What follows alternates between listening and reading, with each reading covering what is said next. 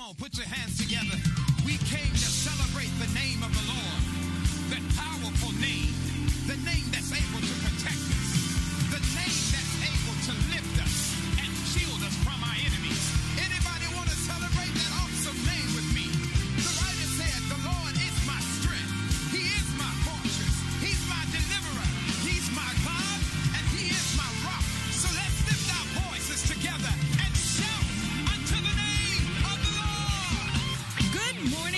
Strong Tower, family and friends. Welcome to our 10:30 a.m. Sunday morning service. In just a few moments, our very own pastor, Dr. Chris Williamson, will be bringing a timely word. If you have prayer requests or would like to give online, be sure to log on to our website or app at www.strongtowerbiblechurch.com.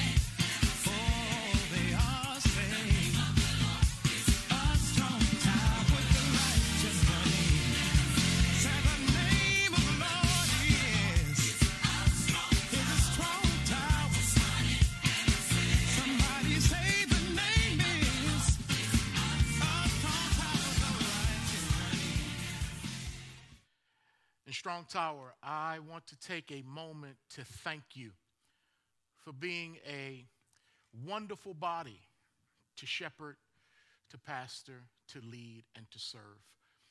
I want to celebrate what the Lord did through you this past week. God blessed our offering through your obedience to Him, and we were able to double what our weekly uh, budgeted amount is.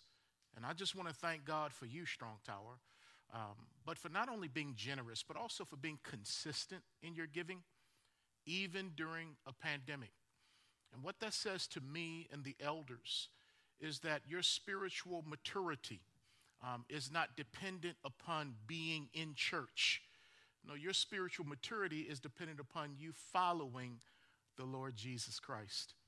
And I just want to thank you for being obedient to Him and how it shows up here in this local church as we do our best to experience, explain, and expand God's diverse kingdom in the city and throughout the world. I also want to thank God for your flexibility. I want to thank God for your faithfulness because I see how you all communicate with one another online. Um, I hear about your huddle groups, and I'm just proud of you. And I just want to tell you that I love you and that I miss you. And uh, hopefully, soon, 2021 will allow us to gather together. But what this time has shown us is that we are the church not only gathered, but we are the church scattered. Because at this church, we've always tried to teach and believe that church really begins when we leave the church building. And outside of the church building, which you have not been able to occupy for months now, you have been the church. And as we go into the Christmas season, uh, as far as celebrating the actual day of uh, December 25th, which commemorates the day in which Jesus was born, there are many families that um, we want to serve and will serve in the community. So if there's someone in our body who would like to be an additional blessing to those whom we serve through the food bank uh, every other month, we, uh, excuse me, every other week during the month, we bless people in the community through the food bank. And so, what we're going to do, um, just as we did for Thanksgiving, for Christmas, we are going to collect hams as well as $20 gift cards to Kroger and Walmart um, if you want to bring them by so that we can distribute them to those who come to our church in order to have their felt needs met. Um, we'll have uh, people here tomorrow, Monday morning, excuse me, Monday afternoon at the church from 1 p.m. to 5 o'clock p.m. Uh, Sister Debbie Hall will be here um, receiving hams, receiving gift cards, and she and her team will turn around and distribute those items, those goods, to those who have need in our church and even in the community. But again, Strong Tower, I just want to thank God for you. You guys are the best. I see Jesus in you. I feel Jesus from you. And wow, I'm just honored to be your pastor. So, amen, amen, amen. So, tomorrow between 1 and 5, bring a blessing by if you can, and we'll bless those who stand in need this Christmas season. All right, if you have your Bibles, and I know that you do, turn in your Bibles to the Gospel of Matthew, chapter 2. or scroll in your phone to the Gospel of Matthew, chapter 2. And as you know, I will be reading from the New King James Version. But before I get into the text, I need to let you know that this past Wednesday, the staff of Strong Tower Bible Church had a distanced Christmas party. Yes, we have a Christmas party every year. We exchange names amongst ourselves and we uh, bless one another with gifts and we share a meal together. And since we have not been having staff meetings in person, this was really um, a special time for us to get together in the sanctuary. Uh, we had our own tables. We wore masks except for when we ate, and we exchanged gifts with one another. And once again, I, I just want to thank God for this team that He's assembled, that He's blessed us with, that I get to serve with. And uh, they are remarkable people. So we had a wonderful time. And uh, Pastor Jerry, as only he can, he asked us a question. Now, I don't know where this question came from, but it works for my sermon today. And I don't know if he knew that. Maybe the Holy Spirit just kind of gave it to him to affirm my message. But he asked each of us to share how many times we've moved in our lives, as far as from house to house or from apartment to house and on and on. How many times we've moved. And so, as each person, we went around the circle just sharing. Um, we ha- we've had people who have moved many times because they are military children. We've had people move many times for various reasons. And when it came to me, I counted it up, and uh, I've been able to move 10 times during my lifetime, from house to house or into apartments, uh, but 10 times. And one thing that I've realized about moving is that moving can be very laborious, very tedious. You know, to pack up those boxes. I mean, it's a lot of work to move. Uh, not only can moving be uh, laborious and even stressful, um, but when you're moving, there is a level of uncertainty when you have to deal with the unknown. Because you may know the house you're moving into, but you don't know the community. You don't know the school zoning and the system there. You don't know the neighbors, uh, especially if you're going into another state.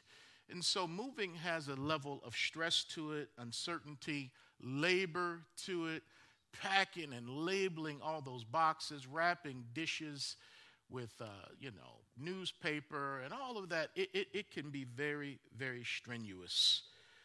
And when we think about the first family, Joseph and Mary, um, and baby Jesus and the child Jesus, they had to move multiple times. And even before Mary gave birth to Jesus, she and Joseph had to take a trip from Nazareth in the north into Bethlehem in the south. And as we're going to see today, they're going to have to leave Bethlehem and travel to Egypt. Then, after spending time in Egypt, they're going to have to leave Egypt and come back into the land of Israel and go back to Nazareth. And so there's a lot of movement going on for them. And I would imagine, as for this young couple and this young family, there was a lot of labor involved. Um, they didn't have uh, boxes to put their things in as far as UPS boxes, but they had to pack their stuff up nonetheless.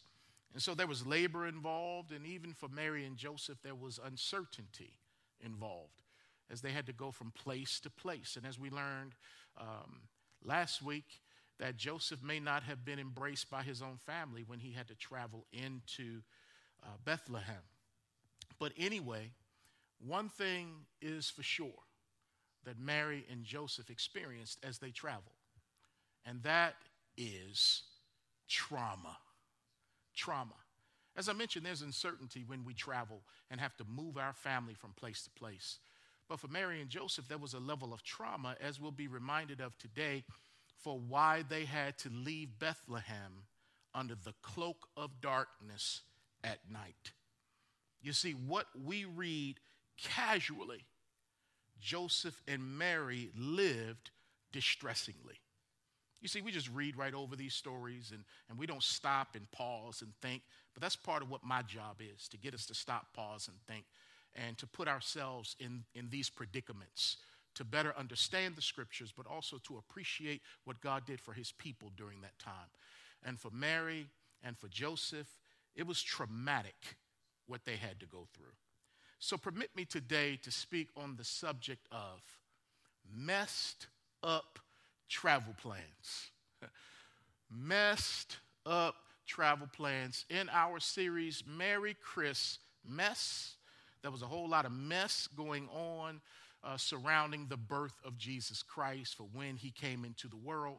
And it just encourages us in our mess today, our messy world, our messy situations, that there is hope in a God who is named Emmanuel, the one who is with us. So let me pray and ask God to give us a word today. Father, we thank you for the scriptures. We thank you that you speak to us. We thank you that you teach us, you lead us, you guide us. We thank you that you provide for us. We thank you, Lord, that you know how to minister to our hearts in a way that no one else can. For as much as we need one another and we need to bear one another's burdens and love each other well, we all pale in comparison to how you love us and how you bear our burdens.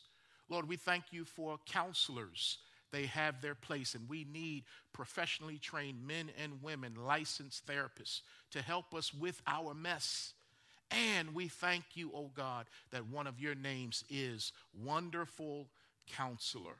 And you know how to minister to us in ways, especially in the midnight hour, in the midst of brokenness, when we can't make that phone call, when that person can't show up. You are always with us, you are in us, and we thank you for the spirit of sonship whereby we can cry, Daddy, Daddy, Daddy. So, Lord, I pray that your word would go forth in power and minister with delicacy to the hearts and minds and souls of your people, that we all may be able to get up and go out and put into practice the things that we've heard. Also, Lord, I believe you're going to continue to break down walls of discrimination, darkness, and ignorance in our minds and things we've been taught, even in the church, as a result of the truth that's contained in this passage today. So, Holy Spirit, would you please help me to teach and preach, take my time, and deliver your word as well as I can? But at the end of the day, Lord, it's about the authority of Scripture and not my ability to teach it or preach it that matters most. So, touch your people this morning. And, Lord, if there is someone watching today who is lost, who doesn't know you for the pardon of their sins. Might today be the day of salvation. Might you save someone by your grace today. And we'll be very careful to give your name the praise. For we ask it all in Jesus' name and for his sake. Amen. Messed up travel plans. Joseph, Mary, and Jesus, according to Matthew chapter 2, had a special, significant, and astonishing encounter with the wise men. The wise men had come uh, from very far away from the east. It may have been on a trek for about two years, coming to find the King of the Jews and to worship him. And part of their worship was to present to him their goods and their items of gold, myrrh, and frankincense. And so the Bible tells us that when they came, they bowed down and they worshiped the child, Jesus, who is no longer a babe, but he is no doubt a toddler now, possibly two years old. And they come and they fall down and they worship the child. They don't worship Mary, they don't worship Joseph, they worship the child.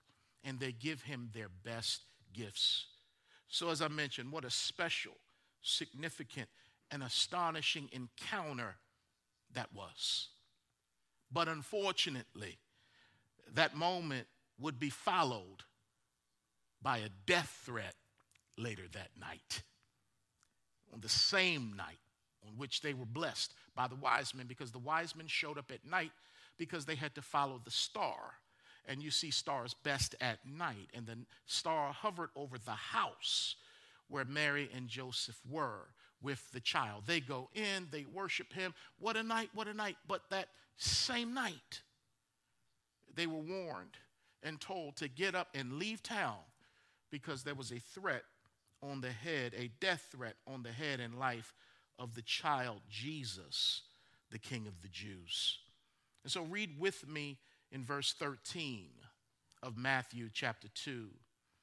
Now, when they had departed, they, being the wise men, behold, an angel of the Lord appeared to Joseph in a dream, saying, Arise, take the young child and his mother, flee to Egypt, and stay there until I bring you word, for Herod will seek the child, the young child, to destroy him. So, so there it is right there. They have settled in and nestled down for a comforting night's sleep because these men had come, possibly from Persia, acknowledging that their son is the king and worthy of worship, meaning that he is God in the flesh. What a great, don't have a whole lot of time to pack. You've got to get up now and you've got to go. Joseph, Mary, and the child Jesus got up in the middle of the night and they fled from their house in Bethlehem. And they fled, listen to this, as refugees.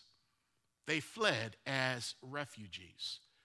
You see, their lives in just a moment went from stability to instability, from certainty to uncertainty. And just like that, a moment. And isn't that how life can hit us many times? Where we can be having a quote unquote great day, a great experience, a great celebration, and then wham, bad news. And then wham, something bad happens to us or to someone we love. And we have to figure out how we handle the good in life with the not so good in life.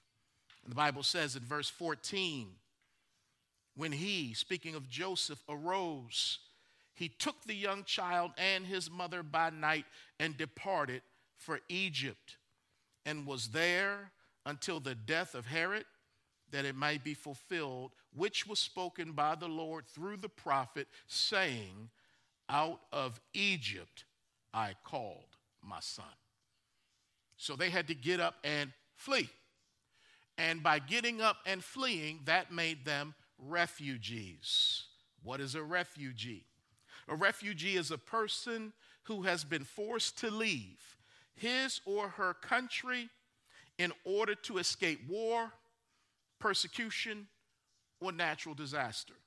Let me say that again. A refugee is a person who has been forced to leave his or her country, or even in this country, to leave his or her state. Think of Hurricane Katrina. In order to escape war, persecution, or natural disaster. A refugee can be a displaced person, a fugitive, an asylum seeker, or a runaway. And so Jesus and his family, they were refugees. You see, King Herod, the third most powerful person in the then known world, wanted to kill Joseph and Mary's son, Jesus. He was the third most powerful person in the world, following only behind the Roman emperor and the Roman governor of the area of Israel. And then there was King Herod. And we know, based on a sermon I preached a couple of weeks ago, and what history tells us about Herod, is that Herod was a killer, a cold blooded killer. And so when a man who has that much power and that kind of track record puts a hit out to the point where an angel has to interrupt your sleep to tell you that there is a death threat that is looming on your son I don't think he got up calm and cool and collected. I think there was anxiety, there was stress, there was concern. And so you may be in that place today with anxiety, stress, and concern. And I'm just here to encourage you that you are not by yourself. And some of you may feel like you are a refugee with your job, that you're in a climate and a culture that is not healthy for you you feel that the walls are closing in on you, you are underneath toxic people or working alongside of toxic people, or God is literally calling you from one job to another that's in another state. And, and, and you're like, man, how do I deal with this? Because there is uncertainty in the move. And I just want to let you know if you hang on, I believe God's got a word of encouragement for you. You see, the angel told them to go to Egypt, which is over 4,000 miles from Bethlehem. He told them to go to Egypt, which was southwest, um, approximately 4,000 miles from Bethlehem. Now, listen to this. If the three of them were able to walk six hours a day, it would take them approximately three weeks to get to Egypt from Bethlehem. So if they walked on average of six hours a day, it would take them about three weeks to get there. So once again, uh, um, there's a long struggle here. And again, you are traveling under the threat of death.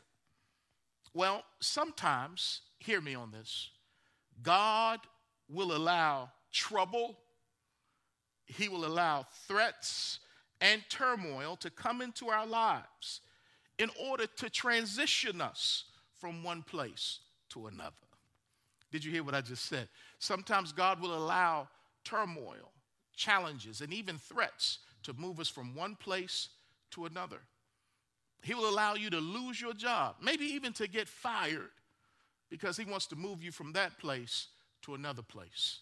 He may allow you to lose your house so that He can move you from one place to another place.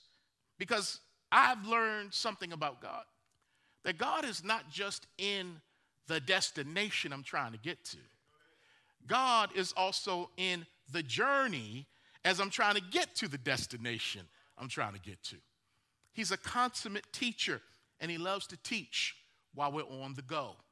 And in Mary and Joseph's case, while they're on the run. You see, sometimes God will have us move locations because there are things he wants us to learn in the midst of the transition. Because sometimes we're not as astute and as tuned in uh, when, when we're settled. So sometimes there has to be some movement to shake things up so that we look to God, depend on God, and listen to God like never before. So here's my question today What, what are some of the things that Joseph and his wife Mary learned as a result of having to move, to travel, and really to have some messed up travel plans? What are some of the things that they learned? Now, as I was preparing this in my study this week, I had about 15 things that I saw from the text that they learned. Now, there's no way I can preach all of those during this time, uh, but I'll give you some of the ones that I came up with. And the first one is they learned that God is a good shepherd. Yeah, yeah, yeah. Because they had to move in the middle of the night, they had to flee from Bethlehem to Egypt. They learned firsthand that God is a good shepherd. You see, God led them and He fed them, He guided them and provided for them, He directed them and protected them. Because God will never call you to go somewhere that His grace will not keep you on the way there. Because that's what kind of shepherd He is. And as my brother in law Gary said during the offertory, he is a good shepherd who leads us beside still waters, who leads us by green pastures, and he even knows how to lead us through the valley of the shadow of what? Death. Because he's got a rod and he's got a staff. And he knows how to hurl that rod at wolves who want to come against sheep, his sheep. He knows his sheep by name. And oh my God, mm-mm-mm, I thank God that he was in the mix with Joseph and Mary. Joseph learned how to lead by following God. You see, he was only leading as he was being led. And if you notice in the text, every time the angel speaks to the family, he speaks to Joseph. More on that a little bit later, okay? But, but, but, but just dig me on this that Joseph learned how to lead by following God. by listening to God, Joseph knew how to lead his wife and his son away from danger. Ah, you didn't hear me. You didn't hear me. By listening to God, he learned how to lead his wife and his son away from danger. So, men, if you want to lead well, we must learn to listen well. you can't lead if you have not learned how to follow. Especially if you and I aren't following God, we're not equipped to lead our family. But man, when we are being led uh, uh, by the Lord, then that gives us the knowledge and the wisdom and the insight on how to lead those who are following us. And so here's Joseph, man. He's learning how to lead. And, and they're newlyweds, y'all. And, and, even when you're an oldie wed, you still have to depend on God to lead you so that you can lead your family. So, brothers, you got to have your antenna tuned to heaven 777 so that you can get instructions from heaven on how to lead your family. But but but first, let's back it up. You got to know how to let God lead you so that you can lead your family. As for me and my house, we will serve the Lord. But ladies, wives, also got to drop this nugget of truth on you, and this is for free. You don't have to pay me for this. But ladies, if you want to be led well, you have to know how to follow well. Oh my goodness. Joseph learned how to lead well by listening to the Lord. But what you don't see in the text is Mary giving Joseph some back talk. Oh my goodness. You don't see Mary questioning the brother to make sure the brother heard right from God. We know she can hear from God. We know she's had her own encounters and experiences with God, but she also understood something called biblical headship. oh, something that we don't like to hear today in the world. Because in the marriage covenant, you have two co equal partners. A, a, man is not greater than a woman, and a woman is not greater than a man. A man is not lesser than a woman, and a woman is not lesser than a man. But what you have is you have two roles. As two people come together as one, and God has called for the husband whether society today likes it or not or agrees with it, but God says that the husband is to be the head of the wife. Don't throw a shoe at me. You can't throw a shoe at me right now anyway, but it's true. The husband is the head. And when we speak of headship, the Bible is talking about servant leadership because Jesus is the head of the church. And what did Jesus do as the head of the church? Yeah, he led the church, but he also washed the feet of the church. And he ultimately gave his life for the church. So if a husband recognizes his position as head, that doesn't mean he's domineering over, that means he's serving under. And I don't know a woman who doesn't want to follow a man who's going to love her into obedience, who's going to love her by laying his life down. I don't know too many women that want to follow a man who's trying to law her into obedience, to follow a man who doesn't want to give up his life but expects her to give up her life. Uh uh uh uh. So, brothers, we got to understand headship. And ladies, you must understand what it means to be a helper, one who comes alongside, just like the Holy Spirit comes alongside of us and helps us. Oh my. Again, when God speaks to Joseph, about the direction of the family.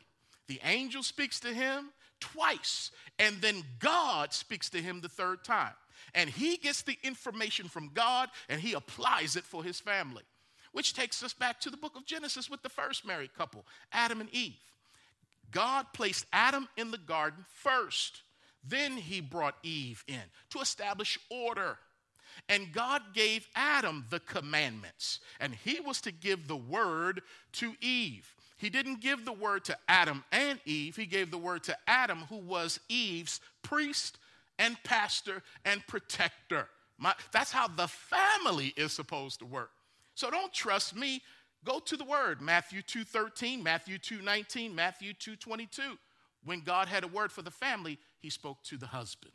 Ah, that doesn't mean he doesn't speak to the wife because there are many scriptures in the Bible where the wife saves the life of the husband when the husband's not listening to God, i.e., Moses. I could camp right there, but y'all, I got to keep going. By listening to God, Joseph knew how to lead. The Lord was their shepherd, my God. But another thing they learned they learned that Jesus was the focal point of their family and not themselves. They learned that Jesus was the focal point of their family and not themselves. Jesus is what made their family a family, really. Uh, uh, Jesus is the one that really revealed Mary and Joseph's purpose in life. Apart from Jesus, we wouldn't know about them. Apart from Jesus, they wouldn't be recorded in the holy pages of Scripture. And so, Mary and Joseph, they got their significance and purpose in life from being with Jesus and identified and associated with Jesus. You see, Herod was after Jesus, he was not after Joseph or Mary. so, so this means being associated with Jesus can get you persecuted. Being associated with Jesus can cause you to be inconvenienced, maybe even killed. Yes, being associated with Jesus causes us to be blessed, but we always like to skip over the other stuff like persecution, being inconvenienced, and maybe even being killed because we're with Him. He's the focal point of our lives. He just doesn't bless us, but sometimes we got to go through some stuff because we are His followers. When Jesus is the focal point of your life, you can expect to be persecuted especially as you desire to live godly for Him. Expect to be put down and talked about. And again, in other parts of the world, there are believers who are being persecuted to death. Uh, uh, uh, being told to wear a mask is not persecution. no, come on now. Uh, your candidate losing the election is not persecution. No, people trying to kill you because you named the name of Jesus, that is persecution. Jesus was the focal point of their family. And I hope he's the focal point of your family. And above all, I hope he's the focal point of your life. Third, they learned that Egypt can be a safe place for Jewish people. Mary and Joseph learned that Egypt can be a safe place for Jewish people. Look with me at verse 14 of Matthew chapter 2. When he arose, he took the young child and his mother by night and departed for Egypt, and was there until the death of Herod, that it might be fulfilled, which was spoken by the Lord through the prophet, saying, Out of Egypt I called my son. All right, here's my question Why Egypt? What's so significant about Egypt? Why did God call Joseph to take his son and Mary into Egypt? Well, number one, God did this in order to fulfill Scripture. Matthew, here in verse 15, quotes from the book of Hosea, chapter 11, verse 1. And the verse reads When Israel was a child, I loved him, and out of Egypt I called my son. So when we hear that and we, when we read the book of Hosea, the first thing we think about is the Exodus. When God called the Jews, 600,000 men on foot, not counting women and children, could have been a community of 2 million people who left out of Egypt on their way to the promised land, that He called them out after 400 years of slavery. And so that's the first thing we think of.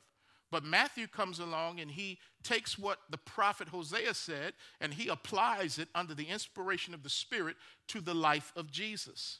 And so, what this means is that Israel is a type or a picture of Christ, God's son, who is going to be called out of Egypt. So, Israel prefigured or they were a type of Jesus Christ. Jesus was not a type of them, they were a type of Jesus Christ. And so before God called the Jews out of Egypt, he was the God who led them into Egypt. Just like before God would call his son out of Egypt, he led them into Egypt. Let me refresh your Bible memory. Abraham, the Bible says, went down into Egypt. And he went down into Egypt because of a famine that was in the land of Canaan. So God again will use hard things, even natural things, to get his people to move. Because when Abram or Abraham went down into Egypt, uh, that's when he lied about Sarah being his wife and said, She's my sister. And Pharaoh uh, wanted to take Sarah on as his wife, and we know that that did not happen. And so he told uh, Abraham just to leave the area. And when Abraham left, he left with all of these goods that he had acquired in Egypt. Uh, uh, not only animals, but also men servants and maid servants.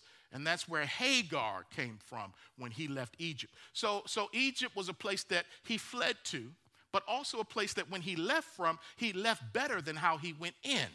Oh, not only did Abraham go there, but Joseph went down southwest into Egypt when he was sold by his brothers to the Midianite traders, and they uh, took him down into Egypt, and he began to work for Potiphar. And so Joseph, he goes into Egypt as a slave. But not only that, Joseph's brothers would eventually go down into Egypt because of a famine during their lifetime, and they heard that there was still food in Egypt. So they went down into Egypt and they encountered their brother that they didn't know was their brother that God had elevated during that time to be the second in command to Pharaoh. And as a result of the brothers going down and Joseph revealing himself to his brothers, their father, Jacob, eventually comes down into Egypt. And so the Jews had come into Egypt. And by the time they got there, the Bible says it was about 70 of them. And they would stay there for hundreds of years and grow numerically as a people before going back into the land of Israel, which was called the land of Canaan. And so there is a history of the Jews going into Egypt, but also coming out of Egypt. But why Egypt is my, my question. And we see to fulfill scripture, but another reason for Egypt is it validates Africa to future generations. You see, God, God doesn't make mistakes, God knows what's going on. God has solutions before there are problems. And God knew there would be a problem in our era called white supremacy and racism. And so God gave a solution before that problem ever manifested. You see, since Jesus went to Egypt, that means Jesus went to Africa. Uh, this is where it gets silent if I was teaching in the classroom, because we've been conditioned in this country, especially those of us who are Christians, to disconnect the continent of Egypt from the, the, the country of Egypt from the continent of Africa. But if you were to go to your map today, you would see that Egypt is one of many countries that is on the continent of Africa. And since Egypt is on the continent of Africa, that means that the Egyptians are Africans. All right, but, but that's not how we're taught. That's not how we've been conditioned in this country. And because history tells us so many wonderful inventions and uh, progressions of humankind can be attributed to Egypt, like medicine and science and writing, uh, mathematics, those things uh, get their birth coming out of Africa, namely Egypt. Uh, uh, people in this country have had to say that the Egyptians were anything but African, meaning that they were anything but dark skinned people. And so, therefore, we would see Hollywood make Egyptian people be white. I don't have to take you to the Ten Commandments. You know Yul Brynner was a white man playing uh, Pharaoh's son. So, so, so, so we've been conditioned because there are too many positive things about Egypt to allow Egypt to have negative people according to the stigma placed on descendants of Africa in this country. And so, again, but I go to the Bible as the source of my authority I'm not utilizing critical race theory. I'm using biblical authority to teach me history so that I may govern my life accordingly. So Jesus went to Africa, and I have to state the obvious because the obvious has been overlooked for centuries. Jesus went to Africa. Oh, I love this. Listen to this. There are seven continents in the world, and Jesus only placed his feet into two of them. There are seven in the world. He only placed his feet into two of them, those being Asia and Africa. And when we think of Asia, that is inclusive of the land of Israel. So Jesus obviously was born in Asia, but he went to Africa as a toddler and stayed there for an indefinite amount of time, which means that Jesus was reared around African people. Yeah, there were Jewish colonies in Africa, uh, but there were Africans in Africa. And many of my theology books written by white authors, they always want to be quick to mention that there was a Jewish colony in Egypt, but they don't like to mention that there were Africans and Egyptians in Egypt. Why? Because of what the influence or the leaven of racism in our seminaries and in our churches ever since the colonists got here. But I thank God that when you tell the truth, you expose the lies. So, seven continents, Jesus only placed his feet in two of them. There are 193 countries in the world. And Jesus uh, only placed his feet in two of them. 193 countries, he only placed his feet in two, two countries, being Israel and Egypt. And so, so when you think about the impact, the global impact of Jesus' life and ministry, he really didn't travel outside of that radius of Asia and Africa, Israel and Egypt. And yet he changed the world with his presence. Jesus, let me say this, never went to Europe. You can't find that in the Bible that Jesus went to Europe. And like Christopher Columbus, Jesus never stepped foot in North America either. Did you hear that? He never stepped foot in North America, even though the Mormons have come up with their own brand of religion and Christian religion, whereby they say that Jesus made an appearance here in North America. And the reason why they have to say those things and they paint him lily white is because it's hard to follow a brown skinned Jesus who went into Africa if you believe in white supremacy and the superiority of white folks over everybody else. But, but, but as I'm going to say to you right now, Jesus had more geographical, sociological, and biographical connections with Africa and Africans than he ever had with Europe and Europeans. Again, read Jesus' family tree and see how many Canaanites are in his family tree.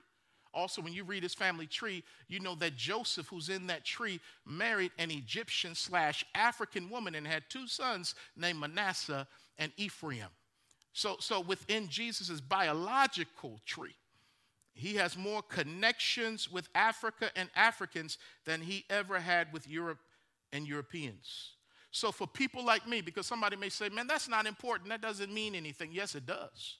For people like me, and often despised descendant of Africa in America, this information is critical for me. It's critical for me. You see, in America, where white Jesus is an icon of white supremacy, I don't need Jesus to be black for me to worship him, but I do need proof that Jesus loves me and validates black people in order for me to walk with him.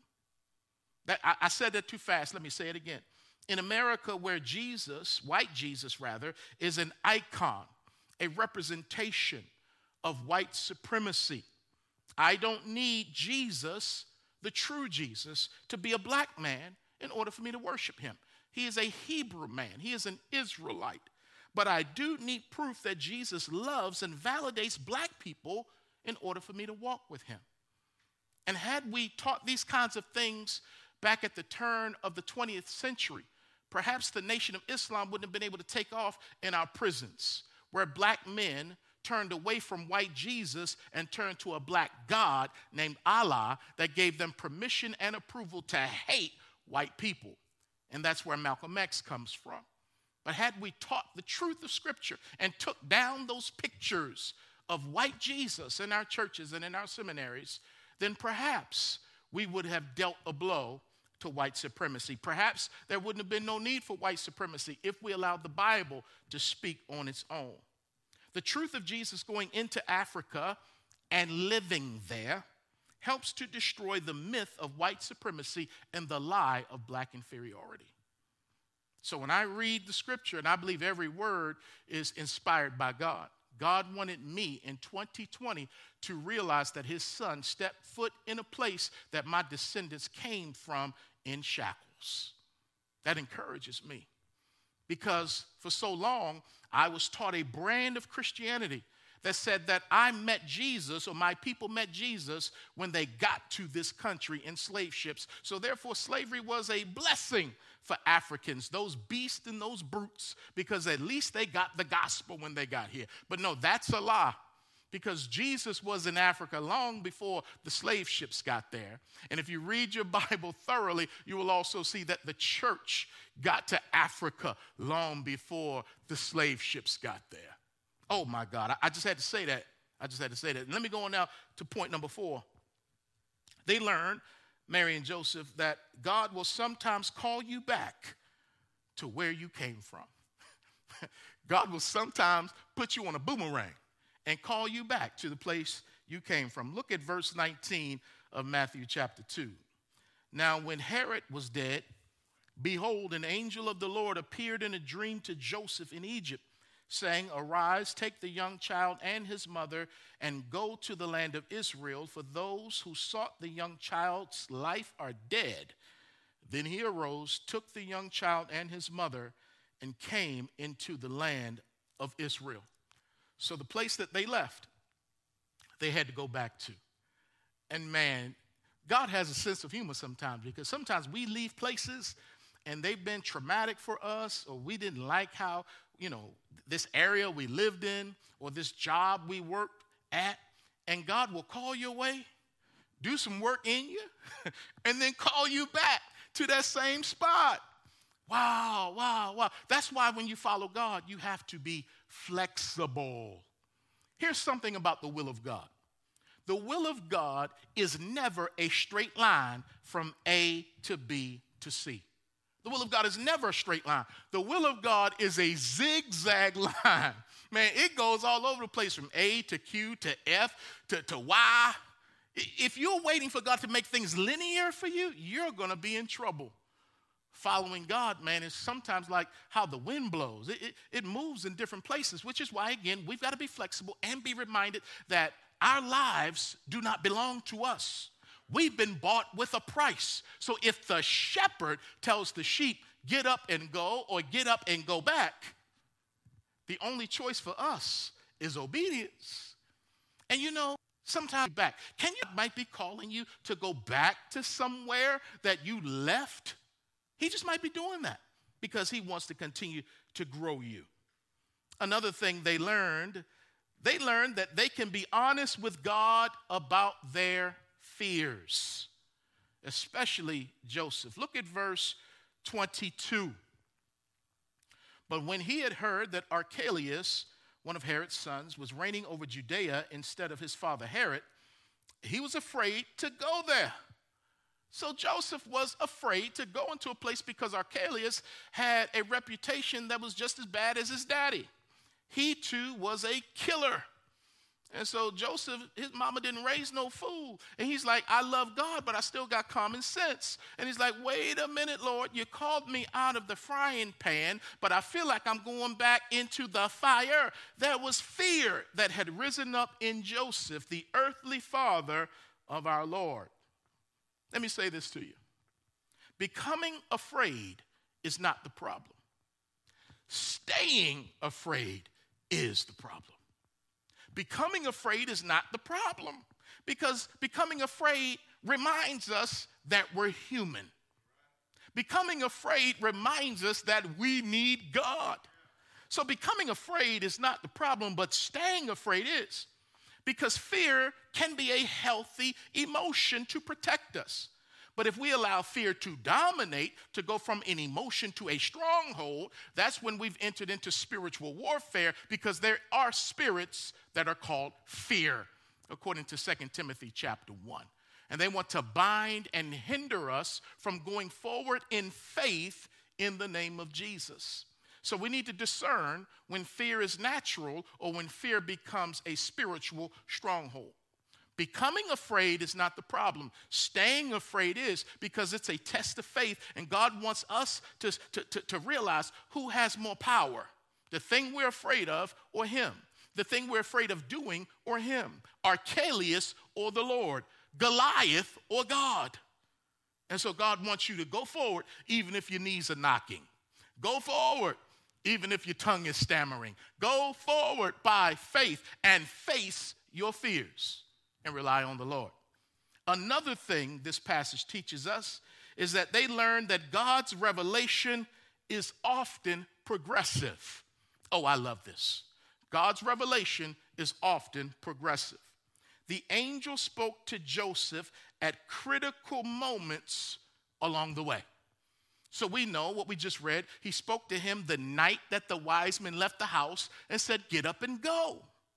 And so he got up and went. And then the angel said, Get up and go back. And he got up and went back. And then the Bible even tells us that God warned him in a dream to turn aside into Galilee. So the angel is speaking, God is speaking. But, but can I go back a little bit? Because in chapter one, when the brother is thinking about divorcing his wife, God spoke to him through the angel and said, Don't be afraid to take Mary on as your wife. And so he obeyed God through the angel and took the woman Mary to be his wife, and she was pregnant with child of the Holy Spirit. Had he not listened to that revelation, don't you expect him to get more revelation from God? Uh, I got to make it plain. I got to make it plain for you. See, I know a lot of people who they're waiting for God to speak and part the sky and, and, and, and, you know send a messenger by. When a lot of times God has already spoken, but we didn't listen. And so we're waiting on this big word, but God already gave you the word. And God is a good steward of his word. Why should he give you more word if you haven't acted on the word he already gave you? But if you act on what he told you, he will show you what he has for you next. And as you act on that, he will show you what he has for you next. Why? Because his word, according to Psalm 119, is a lamp to my feet and a light to my path. Stop focusing so much on the path and deal with what he's saying to you and your feet today. Because if you don't deal with what he's telling you today, like love your enemy, forgive that person that hurt you, uh, uh, man, give a portion of your income to me at the local church. Uh, don't expect God to give you special direction down the path if you can't do the basics surrounding your feet, because the revelation of God is progressive. There are things that God is showing me now about Himself in His Word I could not have handled when I got out of seminary. But as I've walked with him along the way and had some experiences as a husband and as a father and as a pastor, he has spoken to me and shown me things from his word and about himself because the knowledge of God, the revelation, is progressive. If he tells me to go up here and hang a left and I just stay where I am, why do I expect him to tell me what's going to happen after the first instructions? I got to go through the first instructions and hang a left, and then he'll tell me to hang a right and go straight. And guess what? There might be a blessing on the other side. So, those of you who are waiting for God to give you a word, I want to let you know He probably already gave you the word. What have you done with what He gave you? My God. And here's another thing, and this is for free. A lot of people are looking for the specific will of God. But you'll never get the specific will of God if you don't do the general will of God. Love Him, love yourself, love your neighbor. The general will of God. Do those things, and the unknown specific will of God will find you. I was telling one of the brothers at church a couple weeks ago that God loves to steer a moving Christian. You see, when I get in my car today after church, I can't steer it until I turn it on and start moving with it then I can steer it. And we got a lot of Christians who want to be steered by God, but you ain't even turned the engine on yet. You're not even moving yet. And, and, God says, You get to moving with the known will of God. You obey me, and man, I will lead you in paths of righteousness for my name's sake. I'm so glad Joseph listened in chapter one because God was giving him some great direction in chapter two. My, my, my. Oh boy. Well, finally, finally, they learned to be called derog- that to be called derogatory names can be a good thing. They learned that to be called derogatory names can be a good thing. Look at verse 23.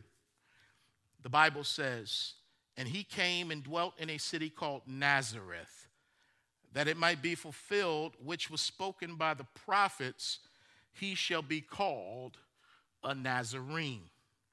Now, when we read the scriptures, and, and Matthew says here, uh, the prophets have said that Christ would be called a Nazarene, you can't find that in the Old Testament. You can't find that in the Old Testament. And so when he says the prophets have said, that just may mean that there were oral traditions and things ascribed to the prophets that just didn't make holy writ. And so the Jews would not only have the scriptures, but they also had oral tradition. And so they may have heard that other prophets said that the Messiah would be called a Nazarene. And what that means basically is that he would live in Nazareth in Galilee. Now, now, now, I got to go a little bit now into biblical history here and, and cultural history. Um, let, let me set it up this way. My barber, Tony Steele, is from Detroit, Michigan. And if you say the name Detroit around certain people, they'll go, ugh, Detroit? That's where all that killing is. Detroit, that's where there's a whole lot of unemployment. Detroit, that's where a whole lot of crime is. Or even if I tell people that I'm from Baltimore, I might hear the same things because we've attributed certain stigmas with certain areas. And, and here, Nazareth is in the north, and all of the holy people live down south. It's kind of like that here in America, in the Bible Belt.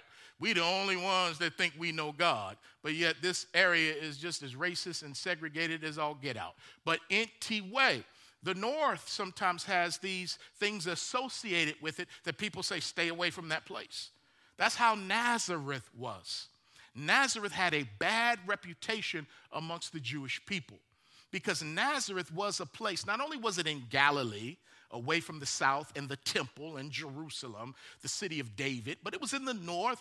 And Nazareth also had a garrison where the uh, uh, Gentile or Roman soldiers were stationed. They were stationed in Nazareth.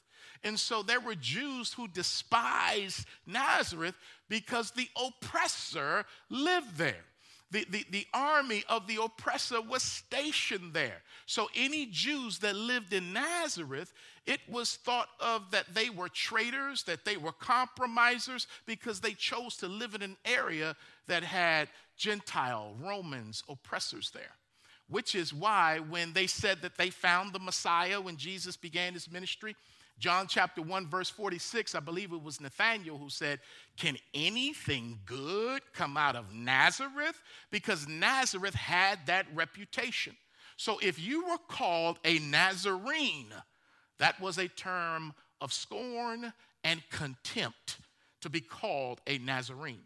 Uh, uh, but I'm so glad that Jesus was not afraid to have a name of scorn attached to him because often in the Bible we, we read Jesus of Nazareth. That would be like in today, Jesus of Detroit, Jesus of Baltimore, Jesus of Chicago. He was not afraid to be associated with an area that was seen as a place of contempt and scorn.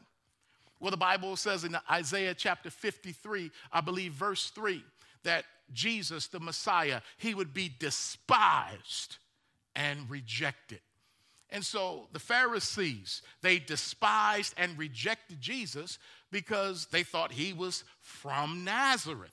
But if they took him aside and asked him, Where were you born? he could say, I was born down south in Bethlehem to fulfill scripture, Micah chapter 5, verse 2. But I went into Africa, and then my family went into Nazareth, and I was raised and reared in Galilee in order to be a light to the Gentiles in the north as well as to provide love to the Jews who lived there, if they only took time to ask him where he was from. You see, Jesus was called a Nazarene, a, term, a term of contempt and scorn, so that you and I could be called children of God. He was called a Nazarene so that you and I could be called redeemed and righteous. He was called a Nazarene so that you and I could be forgiven and blessed. Jesus was called a Nazarene so that you and I could be called a chosen generation and a royal priesthood. he was called a curse because cursed is anyone who hangs on a tree, so that you and I could be called blessed. Thank God for Jesus being a Nazarene. You see, Jesus was despised and rejected so that we could be loved and accepted. And just because you've been rejected by men like Jesus, that doesn't mean you haven't been chosen by God like Jesus. I'm going to say it again. Just because in your life, as a woman, as someone who's wealthy, someone who's not so wealthy, as, as someone who didn't get a great education, someone who grew up in this denomination, whatever you've gone through, and people despise and reject you, I just want to let you know that although you've been rejected by men, that doesn't mean you have not been chosen by God. Because in our Savior, the stone that the builders rejected has become the chief cornerstone. So although they put you down, God is here to lift you up. So, in conclusion, God moved Joseph, Mary, and Jesus, and He took care of them every step of the way. So, if there's a big move in your life, God is moving you from one company to another company, from one church to another church, from one city to another city, from one state to another state, or from one country to another country. God will take care of you every step of the way. There was so much for them to learn about God during that time of swift transition because everything began at night. Get up now and take your child and your wife and flee and go to Egypt. That was swift, that was quick. And in 1913, songwriter Jennie Wilson penned a song that I grew up singing in the Black Baptist Church. Oh my, she, she penned a song about swift transition. Because every now and then we go through swift tra- transition. Our lives can change just like that. Something we can go through that we didn't foresee, man, it can change just like that. But we got to realize that when it changes just like that, the God we know never changes. Life can change on you, but the God we serve never changes. And Jennie wrote, time is filled with swift transition. Not of earth unmoved can stand. Build your hopes on things eternal. Hold to God's unchanging hand. Oh, we would sing that growing up in the Baptist church. And if I could sing, y'all know I would. Hold to his hand. God's unchanging hand hold to his hand. God's unchanging hand. Build your hopes on things eternal. Hold to God's unchanging hand. My God. And somebody needs to do that today because you can't handle what's going on, all these swift transitions. But if you can just hold on to God's unchanging hand. And then realize that when you start to lose your grip, He never loses His grip on you. Ow! That's good news. The one you're holding on to is the one who's holding on to you and will never let you go. Let me pray for us. Lord, there's been a lot of swift transition in 2020. A lot of coming and going, a lot of different things happening. It's been a messy time. It's been an unconventional time, an uncomfortable time. But one thing that has remained, that's you. Even as our government is changing power, you don't change. And we thank you, O oh God, that we look first and foremost and ultimately to you, the rock of our salvation. And we thank you, Lord, that you're stable we thank you, Lord, again that you do not change. And so, Lord, I pray a blessing on the people of Strong Tower Bible Church that you're calling to relocate in an already difficult season. People in our congregation that you're calling to move from this place to that place, from this job to that job. Lord, I pray that they will trust you in the midst of this transition. Even when things feel messed up and they don't understand why, May they realize from Mary and Joseph's story that they are not the first person to be inconvenienced by messed up travel plans. Thank you for being the shepherd who stays with us. Thank you for always teaching us every step of the way. Thank you for providing for us. You knew Joseph and Mary would have to take that trip, so you sent the wise men with gold to help finance that trip. You provide before we even get into the situation. We live by faith, Lord, and not by sight. So strengthen us today and help us. We love you, Lord. In Jesus' name we pray. Amen. Hallelujah. I hope you got something out of this because I sure did.